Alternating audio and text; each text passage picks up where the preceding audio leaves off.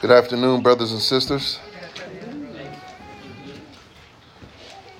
in preparation for this psalm, one of the things I was reminded of was just how many differences the church has in theology. It just you read through commentaries about what this guy or this brother says over here, and it's just it's endless almost. But one of the things I'm really grateful for is the unity we have in Christ, and just how even amongst our elders, when we have a difference, we want we desire to speak the same thing to you. So there's also room for disagreement, but in this psalm, one of the things I really noticed is if you picture a track meet, you know, there's always the gun that goes off, right? In the process of that gun going off, you know, you got guys before they get out of the gate. The real big difference, what I see is when you look at, like Brother Ross was talking about in Sunday school, there's most of us come out of a dispensational hermeneutic. Well, hermeneutic is a science of interpretation. So the way we look at the Bible, we don't need to look any further than the first century, than when this psalm was talking about. Most of the fulfillment initially started in the first century with Christ coming, announcing himself as king, you know, riding in on the donkey. We call that the inaugurated aspect of the kingdom. You know, like we have a presidential inauguration every year or every four years when we have a new president. But Christ is the king, and these words here of David in Psalm 2, we're talking about the kingship of Christ. That's the title of this message The Kingship of Christ and the Universality of the Messianic Reign in God's Kingdom. The reformers have seen this psalm as a Christological psalm, which means in relation to Christology, also known as the study of Christ. So, this is a Christ centered psalm. This is about Yahweh's Mashiach. Okay, that's the Savior, and there's only one Savior that we know of, and his name is Jesus Christ.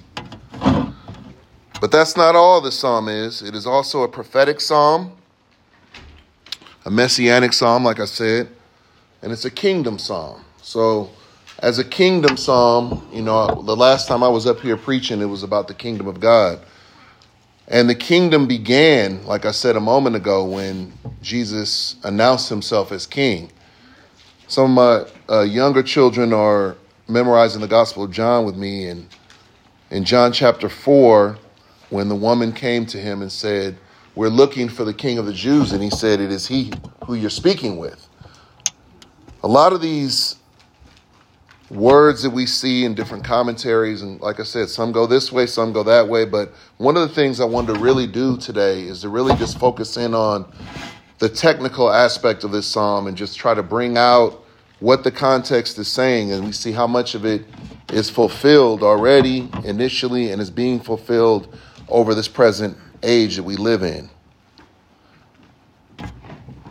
My prayer is that we'll see this psalm as the coronation of Christ as the conquering king that he is. Because the rider of the white horse in Revelation 6, I don't believe that that's some antichrist or some boogeyman that we need to be afraid of.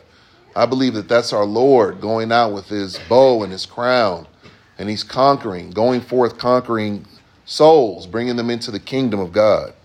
So let's pray and get right into this psalm. Father, I'm so grateful for this opportunity, Lord, just to get up here and to bring your word to my brothers and sisters here today.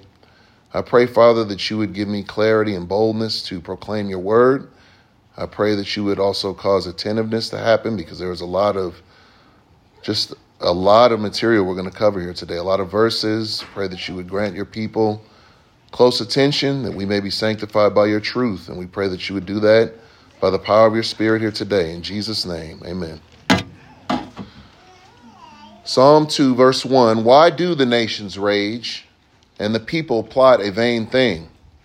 The kings of the earth set themselves, and the rulers take counsel together against the Lord and against his anointed, saying, Let us break their bonds in pieces and cast away their cords from us. He who sits in the heavens shall laugh. The Lord shall hold them in derision, then speak to them in his deep displeasure. Yet I have set my king on my holy hill of Zion. I will declare the decree. The Lord has said to me, You are my son. Today I have begotten you. Ask of me, and I will give you the nations for your inheritance, and the ends of the earth for your possession. You shall break them with a rod of iron, you shall dash them to pieces like a potter's vessel. Now, therefore, be wise, O kings, be instructed you judges of the earth. Serve the Lord with fear and rejoice with trembling. Kiss the Son, lest he be angry and you perish in the way, when his wrath is kindled but a little. Blessed are all those who put their trust in him. So Psalm 2 opens with a rhetorical question Why do the nations rage? Or better yet, why do the heathen rage? Why do pagan people groups rage against their creator? Seems kind of silly, doesn't it? Why would they rage? It makes no sense at all for them to rage, as a matter of fact, because they cannot prevail against his mighty hand. Nevertheless, they rage on as they have from the beginning. The Hebrew word here for rage is ragash, and it means to cause a tumult, an uprising. So when we ask the rhetorical question, why do they rage? Why are they quarreling? Why are they causing strife? Why are they plotting this vain thing? This is what the rhetorical question attempts to do is to draw out logical thought. As I said a moment ago, there is no logic behind it whatsoever because it makes no sense for creatures to rebel against their creator as if God doesn't see their plots. But God does see their plots. But is that it? Do we believe that God is just some God who sits back and reacts to what's happening around us? Because there are times we act like that's how God is. I mean, how many times do we even talk to each other as we go through the week? You see this what's happening right now? Isn't this crazy? As if there's no such thing as God. Sometimes we speak to each other that way. But God is behind the things that we see in this world. And we'll see as, as this develops his grand plan for them as it unfolds. We don't want to fall into what a mild form of what's called open theism. Open theism is a false teaching that says that God does not know the future, that God looks into the future and he learns. And there are people who actually believe this. So we don't want to fall into something like that. That's not the God that we serve. We'll find out here today that these nations are raging because God's sovereign hand has brought them to rage against him for his own good purposes. It is the sovereign decree of God that they take counsel against Yahweh and against his anointed. God is the one gathering these nations together because he is the ultimate cause of everything. Through redemptive history, God has always brought judgment to people, and that judgment involves either mercy or destruction. The cross is a form of judgment. The cross is a form of judgment. I don't think we think about that a lot when we say the cross is a form of judgment. I mean, the Bible says that when we believe in Christ, we pass from death unto life. That's because our sins have already been paid for, past, present, and future. So when we think of judgment, it involves either a blessing of salvation, where Christ has been judged for you, or a curse of divine retribution, where you're going to be judged and pay for your own sins. And as we have this progressive revelation, we see that the nations raging is the work of God clearly here. I want you to turn to Acts chapter 4. Acts chapter 4, beginning in verse 24. While you turn there. So when they heard that, they raised their voice to God with one accord and said, Lord, you are God who made heaven and earth and the sea and all that is in them, who by the mouth of your servant David have said, Why did the nations rage and the people plot vain things? The kings of the earth took their stand, and the rulers were gathered together against the Lord and against his Christ. For truly against your holy servant Jesus, whom you anointed, both Herod and Pontius Pilate, with the Gentiles and the people of Israel were gathered together to do, notice this part right here, whatever your hand and your purpose determined before to be done. Now, Lord, look on their threats and grant to your servants that with all boldness they may speak your word by stretching out your hand to heal, and that signs and wonders may be done through the name of your holy servant Jesus. So the Lord acknowledged here, the Lord God is the one who's acknowledged here as the one who made heaven and earth and everything in it. And by the mouth of King David, we receive this revelation as to why the nations actually do rage against the Father and against the Son. But pay close attention to what verse 27 says. Truly, your servant Jesus, whom you anointed, both Herod and Pilate, with the nations and the people of Israel, they were gathered together to do whatever your hand, who is your hand? It's God, had purposed to be done beforehand. So the immediate context of this prophecy in Psalm 2 was Herod, Pontius Pilate, and the nations and the people of Israel. It's talking about the crucifixion.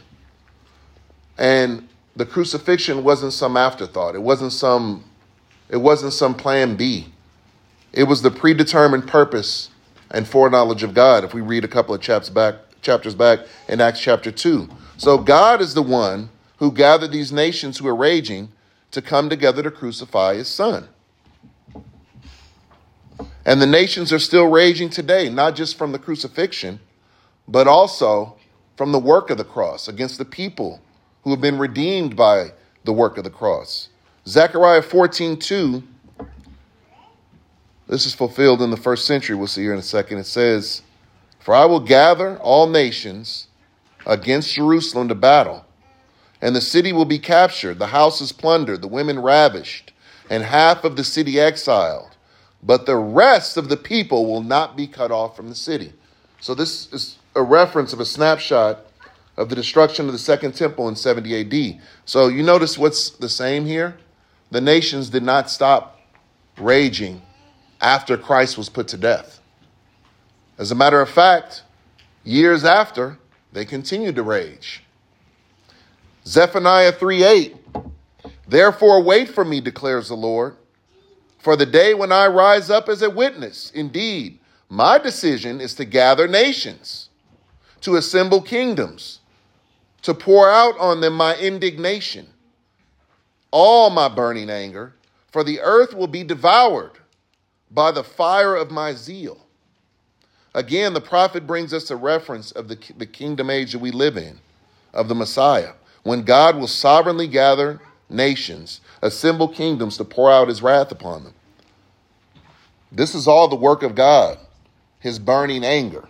Sometimes we can, I don't want to say we misrepresent God, but we have to remember that God is holy. That's his overarching attribute that we need to talk about that God is holy and we're not. We're sinners. So when we present God, we need to make sure that people need to, you know, they need to understand what the fear of God really is. Because nowadays, that's kind of an afterthought. You talk to people about the fear of God, they almost laugh in your face like it's something to be mocked at or scoffed at. But the psalmist said that these things were God's work. And when we consider this, we need to consider what kind of lens God wants us to see this wicked world through. We've seen a lot of wickedness in our own lifetime. Some of you are, that are older than me have seen even more wickedness. But we don't need some newspaper theology that things are getting worse and worse. And that's where we get our theology from. We just kind of go to the newspaper and then figure out how to interpret the Bible. And we don't need some other theology if things are getting better and better. Okay, we don't need to do that. We need to go to the text and see through biblical study what is God saying about these things. When we look back in history, what do we see? 9 11, Nations rage there, right? Alexander the Great, the Ottoman Empire, 70 AD, the War of 70 AD, the transatlantic slave trade, the Crusades, the Caribbean slave trade, World War I, World War II, Pol Pot. I could just keep going. Tower of Babel. You know, the male babies being destroyed in Jerusalem. Why do the nations continue to rage? Well, in every event that happens in human history, the hand of God is involved.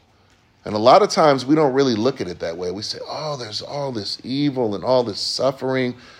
But we know that God works all things together for good to those who love him, to those who are the called according to his purpose. And we may not see how all that plays out in this world. But when we get to glory, we will see it. I, I believe we truly will see all of it. I don't know how he's going to unfold it, but he will unfold it.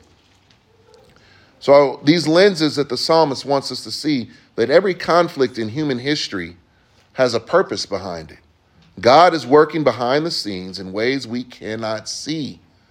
And his purposes are to bring glory unto himself. And that involves setting his people free, working salvation in the earth. Psalm 74 12 says that very thing. For God is my king from old, working salvation in the midst of the earth. And so, brothers and sisters, when you turn on your television, understand that these nations that are raging, we see bombs being dropped, we hear all this stuff going on in the Ukraine, we hear about all the lawlessness with all the police and lack thereof here where we live and other places and riots, but God's hand is still in, in it. God, a good God. People say a good God wouldn't let all this happen. And we have to say, hold it.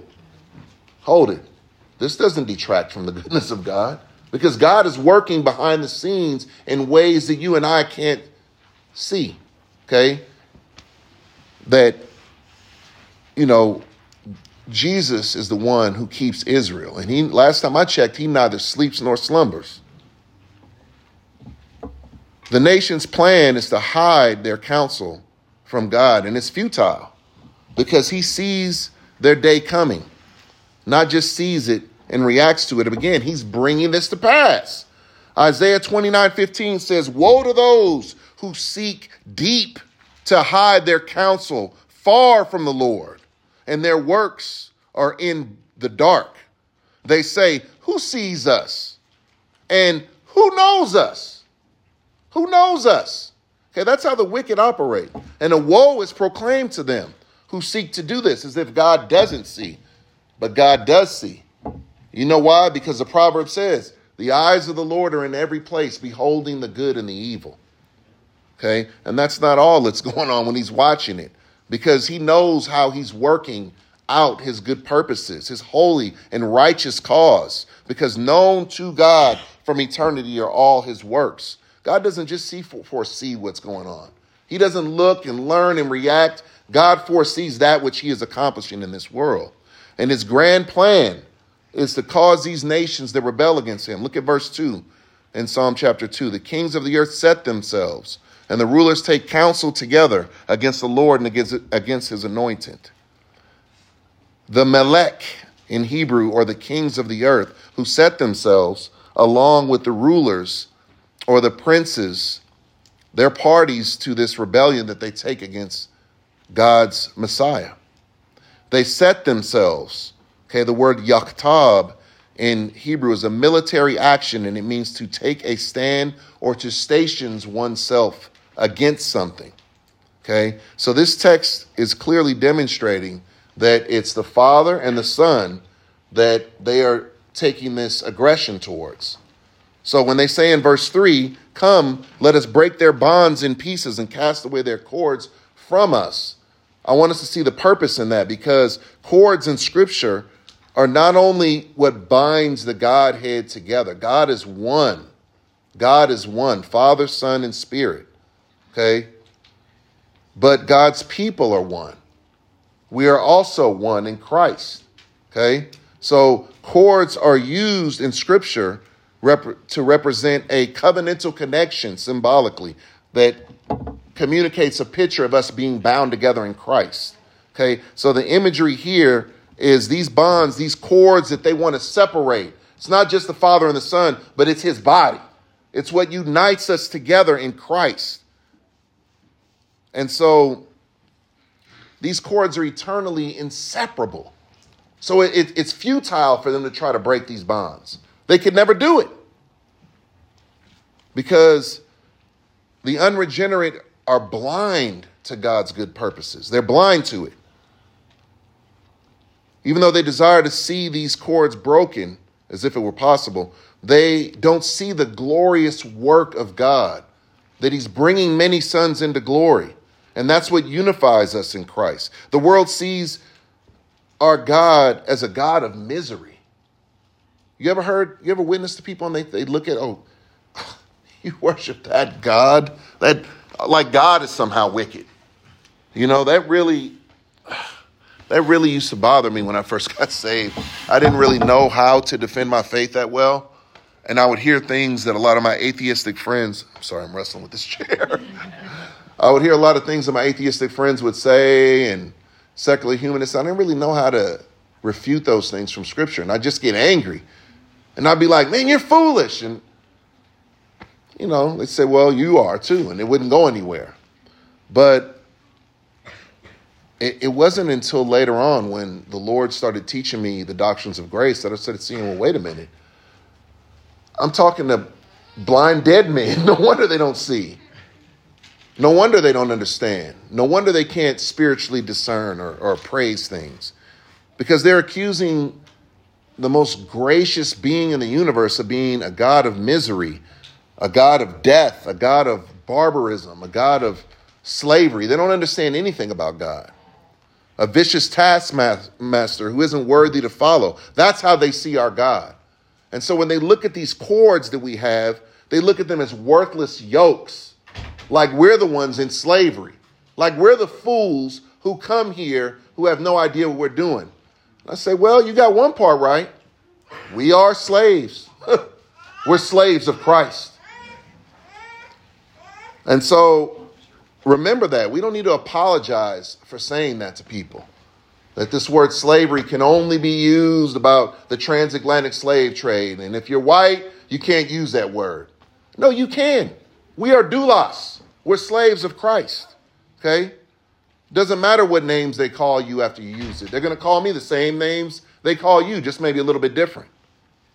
So remember, these unconverted people who are looking at these worthless, these yokes that they call them worthless yokes. But these are not worthless yokes. These are cords. But these cords that they desire to cast off are metaphorical in nature for rebellion. They desire to rebel against God in doing so. So as they rebel, look at the Lord's answer in verse 4. This is really heavy stuff right here. He who sits in the heavens shall laugh. The Lord shall hold them in derision, then he shall speak to them in his wrath and distress them in his deep displeasure. There's an old saying in Scripture I don't know how many of y'all know it, but when God laughs, who knows the rest? It ain't funny. When God laughs in Scripture, there's nothing funny about it. Okay, a, lot of older theologians used to say that when I would listen to a lot of their sermons and just read a lot of even commentaries. There's nothing funny about when God laughs. I've recorded a couple of times here in Psalm 37 17. It says, The Lord laughs at the wicked, for he sees that his day is coming. Psalm 59 8, very similar to Psalm 2. But you, O Lord, laugh at them. You hold all the nations in derision. And then there's Proverbs 1 26 and, through 28. I will also laugh at your calamity. I will mock when terror strikes you. When terror strikes you like a storm, and your calamity comes like a whirlwind. When distress and anguish come upon you, they will call upon me, but I will not answer. They will seek me diligently, but they will not find me. It's not anything funny there, is it? You got people groping in the dark when it's too late. Now we want to be delivered. No, I don't want nothing to do with you. That's God's response. So when God is laughing, he's getting ready to wreak havoc, okay? And we're about to see that unfold here in a second. Wrath, God's deep displeasure, it doesn't sound very pleasurable, does it? Well, that's because it isn't. That's what awaits those who remain in opposition to God. The word here for deep displeasure is sharon in Hebrew. It means burning anger. Burning anger. And just think about that's holy burning anger. And that's a holy burning anger that is eternal and it's never going to end. That's extremely bad news for people who, from the cradle to the grave, remain outside of Christ. But it's consistent with the end of the wicked in these other uh, messianic psalms here. Psalm 72 9. Psalm 72 9. Note this if you want to take a note on messianic psalms. Psalm 72 9 says, Those who dwell in the wilderness will bow before him, and his enemies will lick the dust. In contrast to the elect who God brings from the wilderness to come bow before him in Christ, the wilderness is often used uh, symbolically for spiritual times of testing or dryness. When God's people wandered in the wilderness, it was not a good time. But sheep are wanderers. Sheep are wanderers. Okay? Sheep are wanderers, and we are sheep. So here's a picture of God bringing his elect from desert wandering, thirsting, not knowing where we're going, to come and graciously and humbly bow before him the fountains of living water. So remember, blessed are those who hunger and thirst, for they shall be filled. Okay? God is the one who is bringing his people, as we see here in Psalm 72 9, from the wilderness to bow before him, as opposed to his eternal enemies who will lick the dust and remain wanderers in the desert, dry and thirsty, with nothing to drink. Kind of reminds me of hell. Kind of reminds me of hell. I just came, I didn't even think of that when I was preparing for this. Psalm 110 is another one. This is another messianic psalm. This is the most heavily quoted psalm in the New Testament. Psalm 110, 5 through 7 says, The Lord is at your right hand. He shall execute kings in the day of his wrath. He shall judge among the nations. He shall fill the places with dead bodies. He shall execute the heads of many countries. He shall drink of the brook by the wayside. Therefore, he shall lift up the head. The Lord Jesus is the one who sits at the right hand of the Father. We know that from Hebrews chapter 1, verse 3. He is the one who sat down at the right hand of the majesty on high when he by himself purged our sins. And he also is the one who is going to execute kings in the day of his wrath. He's going to judge among the nations. He's going to fill places with dead bodies. Okay? A lot of times when we read stuff like this, it's good to be reminded of how all this ends so that we can have a sense of urgency to proclaim Christ. You know, I've lost a lot of loved ones in the last decade. And I went to a family reunion recently and it just, the images just stuck in my head how little it was. It was like, where is everybody? Where are all the elders of the family? Oh, we're them now. That's right. I'm looking at all this gray hair and I'm like, yep, it's, it's me. No longer am I looking for my aunt's gumbo. It's my wife's gumbo now. You know, and so as that urgency has gone on, a lot of them have died and gone to hell. And I'm sure a lot of you have experienced the same thing. lost loved ones, you get older, you lose them. They don't know Christ. You know, I weep over them. They're not coming back, and I'm never seeing them again. And so, may the Lord bless your efforts as well as mine to try to reach our lost loved ones because it is very uh, disheartening when we lose them and they die without Christ. But this is where the end of all sinners will find their place, and it won't be rest. There's no rest for the wicked, none whatsoever. So, this is the holy wrath of God on all those who do not obey the gospel of our Lord Jesus Christ. Second Thessalonians 1 3 through 10. And I won't preach through all these verses because I don't think we're going to have enough time, but I'll read them. We are bound to thank God always for you, brethren, as it is fitting, because your faith grows exceedingly, and the love of every one of you all abounds toward each other. So that we ourselves boast of you among the churches of God for your patience and faith in all your persecutions and tribulations that you endure, which is made known evidence of the righteous judgment of God, that you may be counted worthy of the kingdom of God for which you suffer, since it is a righteous thing with God to repay with tribulation those who trouble you, and to give you who are troubled rest with us, when the Lord Jesus is revealed from heaven with his mighty angels in flaming fire taking vengeance on those who do not know God and those who do not obey the gospel of our Lord Jesus Christ.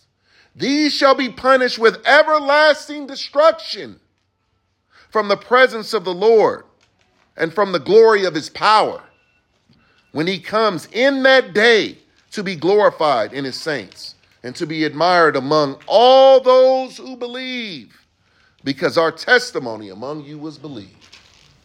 This is not a good end for people. But praise be to God, this is not our end. This is not our end because of what the Lord has done.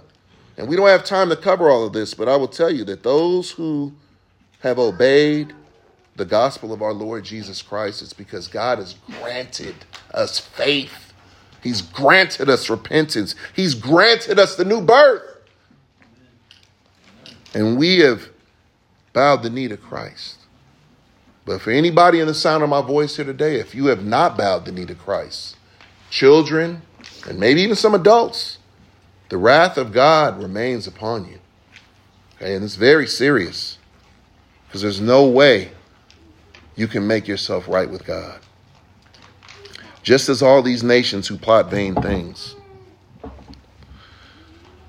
God's eternal plan unfolds here in verse 6 Yet I have set my king on my holy hill of Zion.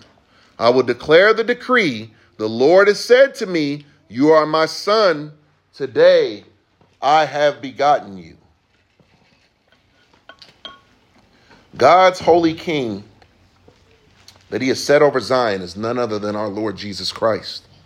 And we know that Zion is the church because of Hebrews 12, 22, and 23. And the author of Hebrews spells it out when he says to us that, that we were brought to not the mountain that they were terrified of, but to the heavenly Jerusalem, to an innumerable company of angels, to the general assembly and the church of the firstborn who are registered in heaven, to God, the judge of all, to the spirits of just men made perfect. That is us. That is us.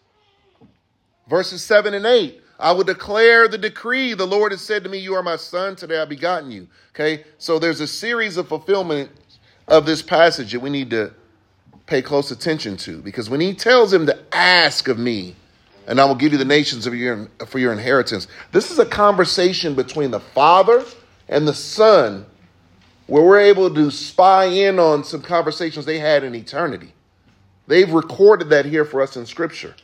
Ask of me, this is Yahweh saying to Yeshua, this is the Father saying to the Son, Ask of me, Son, and I will give you the nations for your inheritance and the ends of the earth for your possession. This is verses 7 and 8.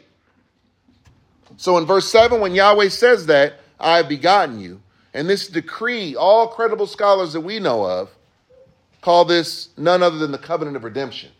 Okay, the covenant of redemption. Now, when the father tells him that he's going to give him these possessions, this is the father granting to the son the elect, the chosen, a people from all different types of nations, all different types of tongues to atone for. And this is the high priestly prayer of Jesus in John chapter 17.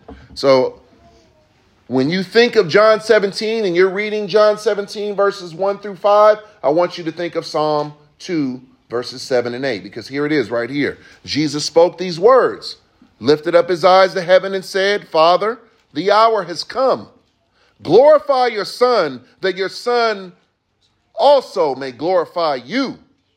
As you have given him authority over all flesh, pay attention to this part right here, that he should give eternal life to as many as you have given him. Remember, ask of me and I'll give you the nations for your inheritance? Jesus is saying that he's going to give eternal life to as many as the Father gave to him. And this is eternal life, that they may know you, the only true God, and Jesus Christ, whom you have sent. I have glorified you on the earth. I have finished the work which you have given me to do. Now pay attention here. And now, O Father, glorify me together with yourself, with the glory which I had with you before the world was. Christ is acknowledging the time of the decree in Psalm 2. He is asking the Father to glorify himself with him, that is the Lord Jesus, with the glory that they possess in eternity past.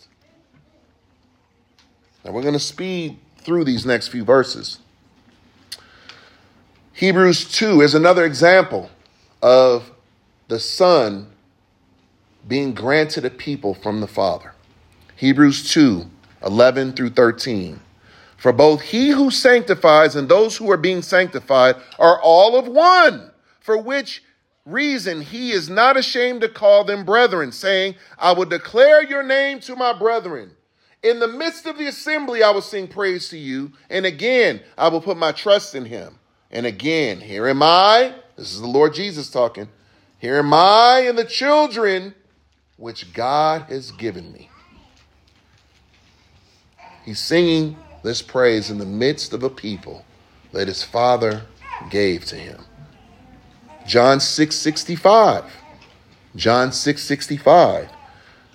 And Jesus said, Therefore, as I have said to you, that no one can come to me unless it has been granted to him by my Father. No one can come unless you've been granted by the Father. So as we pause for a second, I want us to understand that we should really adore our God because we are a love gift from the Father to the Son. Didn't have anything to do with us. Didn't have anything to do with us. This should cause the most deepest praise and adoration of our God. Matthew 11, 25 and 27. Now, this is one I always struggle not to get choked up on because it's so deep and it's so rich and it brings out such such praise from my heart.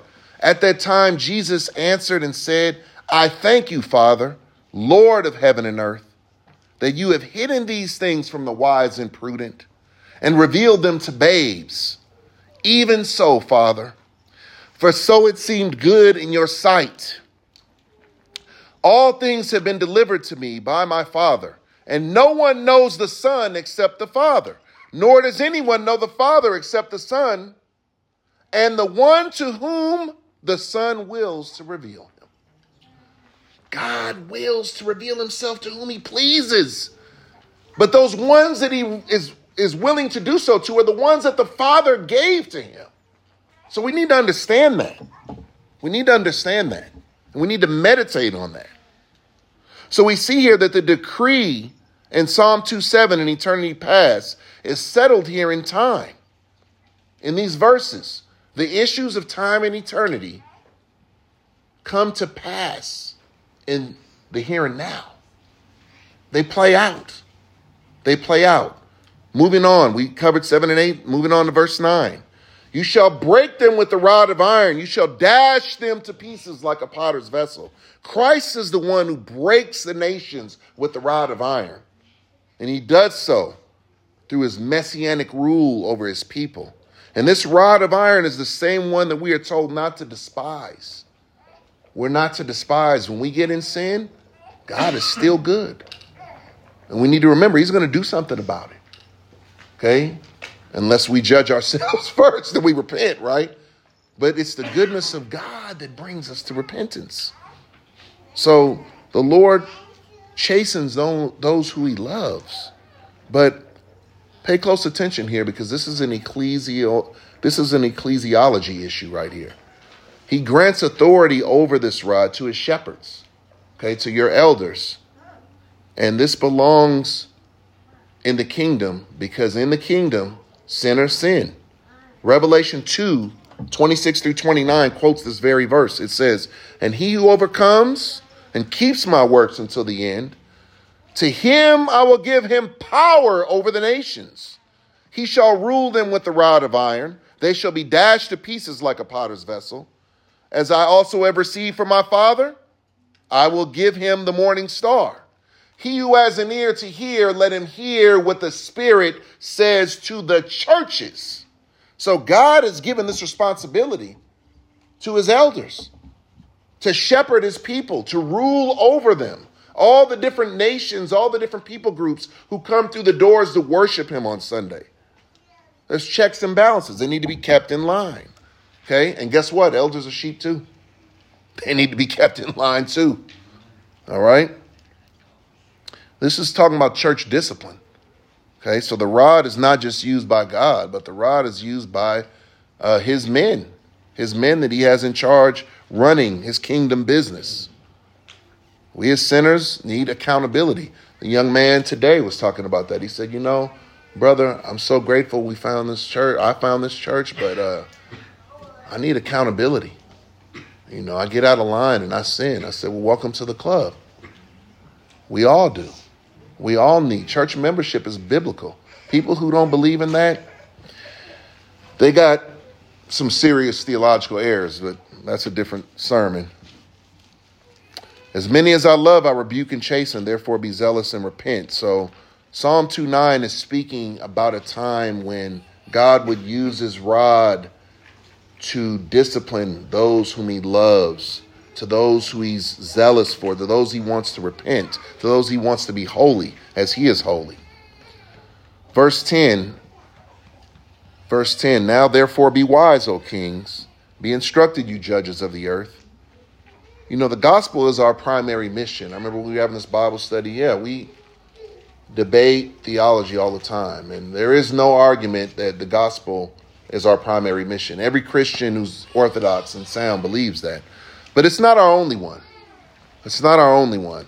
The kings of the earth and the and the judges of the earth are told to be wise here in verse 10, to be instructed. Take a wild guess who they're to be instructed by. Take a wild guess. Us! they're, to be instructed by us. It's a part of our mission to be light of the world. Didn't Jesus say that? Matthew 5, 6, 14 through 16 says, You are the light of the world. A city that is set on a hill cannot be hidden, nor do they light a lamp and put it under a basket, but on a lampstand and it gives light to all who are in the house. Let your light so shine before men that they may see your good works and glorify your Father in heaven. Self explanatory. Be light. All of us, not just to civilians, but if God puts you in an opportunity with the head of state or even the head of a country, God has servants in high places and He has commanded them to be light just like He's commanded us to be light. And that's to take the authority that Jesus has. Did he say all authority in heaven and earth has been given to me? All of it, not some of it, all of it. Okay? Even when they asked for the kingdom, they said, Lord, will you at this time restore the kingdom of Israel? He said, Don't worry about all that. You go and you be witnesses to me in Samaria, Judea, and all the ends of the earth. Because why? He said that the Father was going to give him the ends of the earth for his possession. Does that mean that every single person is going to become a Christian? No, but throughout this world, we know the road is narrow and few find it, but from every different people group, there's going to be people who believe in Christ. These are our marching orders, right? Onward, Christian soldier. Because our God is the one who reigns. He's reigning right now. In this messianic psalm we're reading, all authority and power has been given to Jesus. We're not waiting for the rapture or some second coming for him to gain that power. It's his. He has it now. 1 Corinthians 15 25 says, He must reign until he has put all his enemies under his feet. So the last two verses here, verses 11 and 12, serve the Lord with fear and rejoice with trembling. Kiss the Son, lest he be angry and you perish in the way. When his wrath is kindled but a little, blessed are all those who put their trust in him. So serve the Lord with fear and trembling. Remember, we talked about when I started off, the fear of the Lord is kind of a lost understanding, a lost concept today. You just see it in our music, in our culture, in our news. The fear of the Lord is, is, is almost non existent in this country. Can't say non existent because there's people who come in this building who fear the Lord and in, in many assemblies in this nation that we live in and all over the world. But these nations that are in rebellion to God, that crucified his son, there was no fear of God before their eyes, just like there isn't in the people that we see today. Now, why is that? Because these same nations who raged as rebels, he's brought against him, but he's turning many of those rebels into sons of glory. Because this is the gospel here in verse 12. Pay close attention. Kiss the Son, lest he be angry, and you perish in the way. When his wrath is kindled but a little, right? Blessed are all those who put their hope, their trust in him. Here, kiss is a mark of submission. In old times, when a king was conquered by another king, he would kiss maybe the ring or a foot as a mark of submission.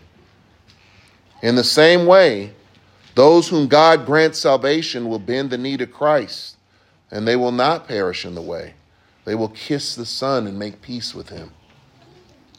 These are the ones who are blessed because in trusting Christ, they have escaped God's holy and righteous wrath. So as we close here, I want us to meditate some, on something. This is a eschatological psalm we've studied. Okay, eschatology means last things. And remember, the last things of God. When Jesus came in, in Hebrews 1, it says, God, with various ways and various times, spoken, spoken to uh, the fathers through the prophets in time past, has in these last days, this was the first century, spoken unto us by his Son. So the last days are between the first and second coming of Jesus. We are in the last days, but we've been in the last days since Jesus was here. This is the kingdom age. The last days are not some spooky boogie story, the left behind series, okay? We need not fear. We need not fear. So as I bring this to a close, I want us to understand that God is working his good purposes in this world. When you turn on your TV set and you see how much corruption is going on in this country, how many weapons are going to the Ukraine, and how much woke nonsense, and how they want to persecute Christians and force us to do things contrary to our faith. I want you to remember that God is the one stirring up these nations. Because he, he reminds rebels that there's going to be a payday. And he does that through us. He does that through us. And so these last verses, as we march forward to the destruction of the wicked, that's not all we're marching forward to. It's going to be the deliverance of these sons that he's brought to glory. So let us remember these verses. I always comfort myself with these verses a lot. Psalm 27 1 says, The Lord is my light and my salvation. Whom shall I fear? Whom shall you fear?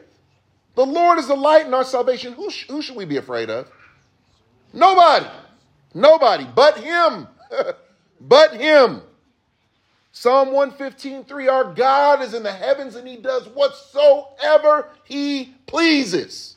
So these people that we sometimes get afraid of or worried about what's going to happen if I don't have enough food or what's going to happen if this happens or if that happens, or we can drive ourselves crazy with that.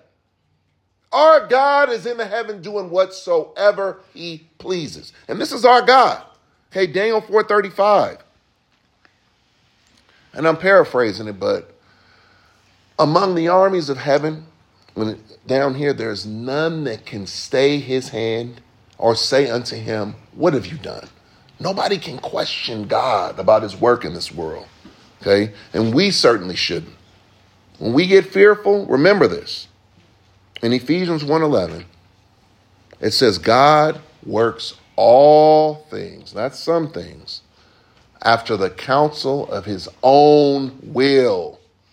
Okay, that should bring us peace because those who are being predestined are according to the purpose of God who works all things after the counsel of his own will.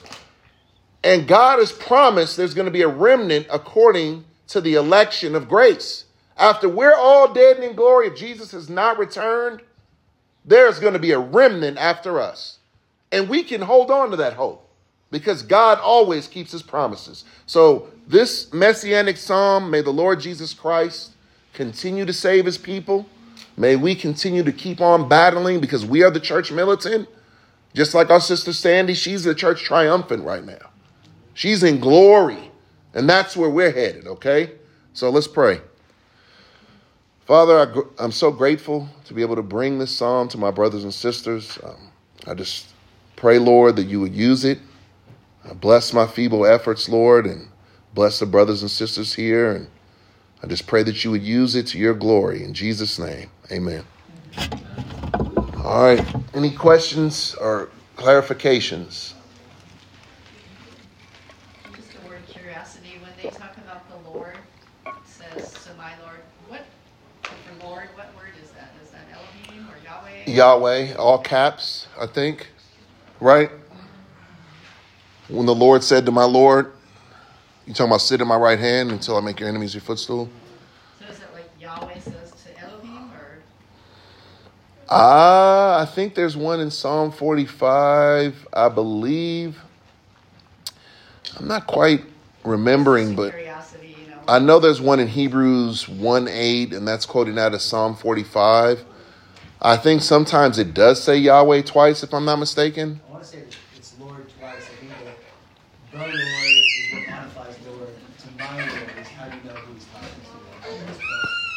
There's no way somebody could mistake that for being King David or something like that, right? No. As a matter of fact, I was just reading about in, in the Gospels in Matthew 22 about when Jesus checked them, saying, well, if he calls David is Lord, then how can he be his son, right? And then the Pharisees didn't bother questioning him anymore. But to answer your question, I don't think it's um, El, not El Shaddai, but um, what's the other word? Adonai? No, I, I, think it's, I don't even think it's Elohim. I think it's Yahweh twice. I, will look it up while if somebody else has. What portion of scripture are we speaking of? It looks like it says Yahweh to Adonai. Adonai? Okay, so it is Adonai.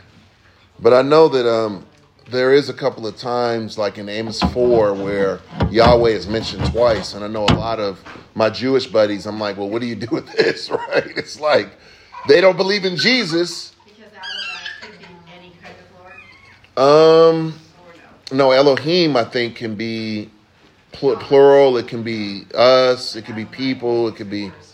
I think Adonai only refers to God, right? I've never seen Adonai mighty Lord. So it could, Yeah. refer, it could refer like technically to a great king, but In scripture, it's not ever used that way. Well, I think you got to be careful to say ever, Sue, because yeah, because context would govern. Like, for instance, if you say, saying if somebody wanted to fight you on it and say something, you could point to the Hebrew, but I don't. well, there's one in Hebrew, I think, in in um, in Zechariah four, where it's talking about the kingdom. It says, "Who are the?" When he's speaking to the angel, he says, "Who are these, my lord?" And he's not saying Adonai not there. It's not being used as God, but like Lord, like in you know how Europe has developed, you know, culturally. Yes, my Lord, you know that type of the Lord. So that's actually uh, one that a lot of people who don't believe in Christianity try to use against us and say, see, he's only referencing it as reverence. And I'm like, well, you know, the JWs, like the one in Hebrews 1 or that you're talking about, the Lord said to my Lord in Psalm 110, they'll say stuff like, oh, it's just reverence. And I'm like, how could it be just reverence when he's called mighty God? Like Nick was just saying, he's called, you know, there's no just reverence for calling someone God. who's about the king? So if David's saying it, he's saying the Lord said to my Lord, who is his my Lord? Who's his Adonai? Yeah. You know, Right. It, it can't be that he's saying it to him. He's saying there's a Lord over him. Because he was the first king. And that's the seed of David. That's the Messiah to come. Well, that's why I like Psalm 45 because it says um, Lord twice. And then it says, therefore, God, your God, has anointed you. So whenever you bring that up in Hebrews 1 8, anybody who denies the deity of Christ just got fed a meal they can't eat. so, yeah. Well, I've heard people say some weird stuff to try to answer that, but there's no answer in truth. Anybody else? Any other questions or clarifications? Yes, Brother Ross. I, I was just going to say um, it's uh, heartening to me when I read, uh, you, you brought up Psalm 115.3, our God is in the heavens, he does all that he pleases. So that could go in different directions if we don't know who this God is. But when we know that he's holy and that he is righteous, I'm glad to know that that he has the power to do as he pleases. If you think of a God that is wishy-washy and is not immutable, uh, other, you know, as when you think of other gods that people worship, it's like, where did they get their peace from if they don't know their God. If and if their God is this way one time, if you know flippant and and whatever they choose to to do, um, how could you worship a God like that? We worship a God who doesn't change, and that His truth comes from perfect righteousness and perfect holiness. And therefore, when we read that our God is in the heavens, He does all that He pleases, I'm thinking right on. Because yeah. He knows the best. Amen. He does the best. Yeah. Well, no, that's good. I, I think they don't get their peace. They fly to other idols. They're deceived into thinking that the God that they worship is the true God. And preparing for this, there was a part I left out in Psalm 12, uh, two, at verse 12, where a lot of the Jews, they seem like such, you know, holy, pious, set apart people, but they're so deceived. Uh, Rabbi Tovalia, you know who that is? You guys know who that is? Well, he debated um, James White and a bunch of other people on Psalm 212, saying that kiss the son was not a reference to kiss the son because the word in Hebrew for son in verse 7 is ben, and then the word for son in verse 12 is bar. And I was like, well, what's, what's your point? He said, oh, it should, it should be arm yourself with purity. And I'm like, well, how are you going to do that unless you put on the Lord Jesus Christ, right? But it was really strange to me how they have these bar mitzvahs, which is where a son is supposed to be receiving his purity. And bar is actually Aramaic. And I was just listening to them debate, and it was some of it was way over my head, and I had to look stuff up. But I was like, wait a minute, Hebrew and Aramaic are both in the Old Testament, and this guy is arguing over a nuance in a word that's in verse 7 and 9 and verse 12, but it's in his manuscripts as well.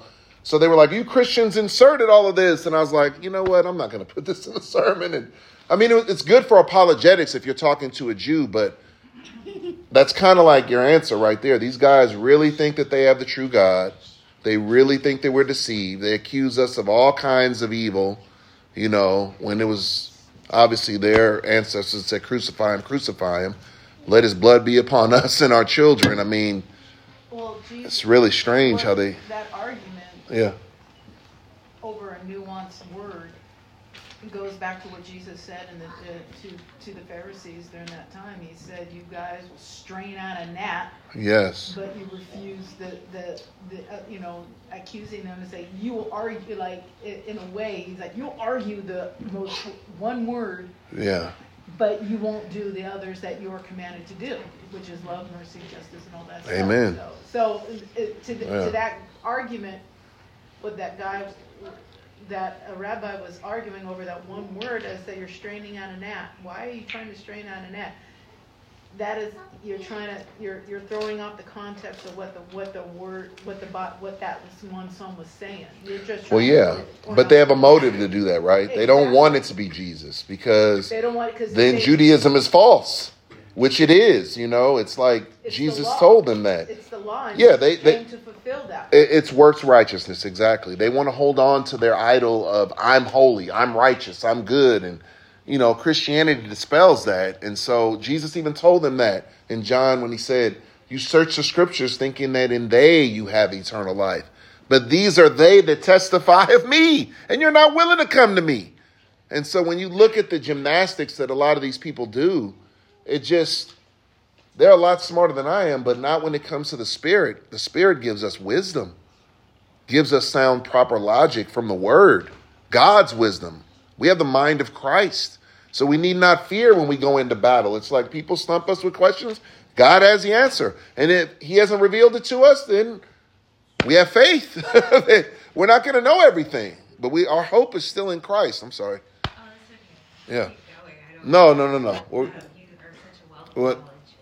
Um, Were no, I was just thinking, like, as you were going through this Psalm 2, it's like, it just really got to me the fact of just how humbling that it really brought me, especially when you were talking about um, ask of me and, like, you know, I'll give it to you, and just it really had this profound um, understanding of just how humbling that is that we have been elected and that this was through a conversation that the Father and the Son had together Mhm. and that I loved how you brought to the fact that, you know, when we come and worship that we should really recognize how we have been selected. We have already been like in this transaction that they had before Yeah. the foundation of the world. And That's it right. Just, it was really like super humbling. You know? Yeah. I mean, you I mean, as you were going on about that he's king and he's on his throne, and it's just like, I just felt so humbled by the fact that it's like, but he picked me. Yeah. You know, he could pick anybody he wants, And it didn't have to be you. and it didn't have. And it shouldn't have been you to be tell the truth or me, right? But that's my point. Yeah. The fact that just how humbling it is. Yes. And it changes, like, I don't know, it just totally changed my perspective about, like, you want to get deeper. You want to be more meek. You want to be more humble. Yes. It's just like, because you were part of that conversation. And so, like, that's what. Praise the I Lord. That's what I got out of out of it. That's, Well, that gives me goosebumps just to hear that uh, because it, it gives me goosebumps to read that verse to think that the doctrines of grace are designed to bring us low where we came from, the dust. you know, and that's what we're going back to. Of course, from dust to glory, right? Like I love that thing Sproul, right? But we should have no arrogance in us whatsoever. We should be the meekest, mildest people on the face of the planet because we know how we've earned hell hundreds of thousands, possibly even millions of times over, right? And it doesn't rest on us. It's not of him who runs, nor of him who not not of him who wills or him who runs, but of God who shows mercy.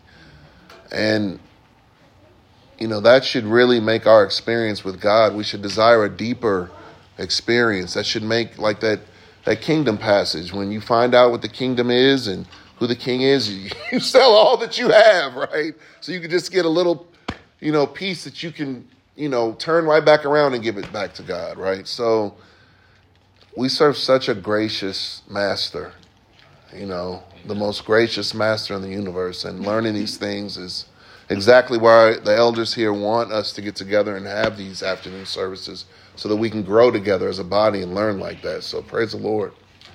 Mike, I think just to add to saying too he selected us, but it's not even on the basis of him seeing something that we were going to do in the future, right? It's, all for his own good pleasure, right? And like you're saying, like, I, love how you said, we're a love gift between the Father to. Yes, Like, we're, yeah, we're in his image and we're a reflection of love from one to another, right? And, yeah, I, it's heavy stuff, man. It's It even more is. humbling When you consider that it doesn't take a nation to rage. I've raged against the Lord in my disobedience, and my rebellion, and yet in His His patience and His kindness and His mercy, He's still chosen to save you know, a wretch like me, somebody who has not recognized His power, has not acknowledged it, and glorified Him and honored Him the way that I should. hmm So that makes me all the more want to kiss the Son in, in submission. and Amen. Receive the, the grace that He's giving that's completely unmerited. That's right. You know, I share that. I was telling Paul on the way over here that I just broke down when I went back to go get the chili for the potluck, and I was just like thinking, God, you're about to have me preach on this psalm that it's so much, so high, so majestic, so lifted up. It's like, but I'm so worthless and rotten. Like I just sent my brothers this message about depravity in Job when it says, I'm a worm, you know, I'm a maggot. And when we see ourselves like we're supposed to, we ought to see how unworthy we are. But yet the scriptures here in Thessalonians, when it says it commands, God commands us to walk worthy of the calling of the gospel, just like John the Baptist said, O generation of vipers, who warned you to flee from the wrath to come? Therefore, bring forth fruits that are worthy of repentance, right? So God commands us to live a certain way, and we know we don't. We know we don't. So on the way over here, I'm like bawling, thinking, man, I'm nothing. Who am I to even sit down and talk about this when I'm worthless? But thank God I'm not worthless in Christ. I have worth. You know, and that's the very meaning of the two sides of the coin of election and reprobation are we all would be worthless apart from Christ. But because of that conversation, God has placed us in Christ and in there and in Him we find our worth. So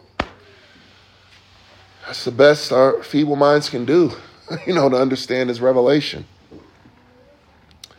All right. Anyone else? All right. Thank you. Thank you, John.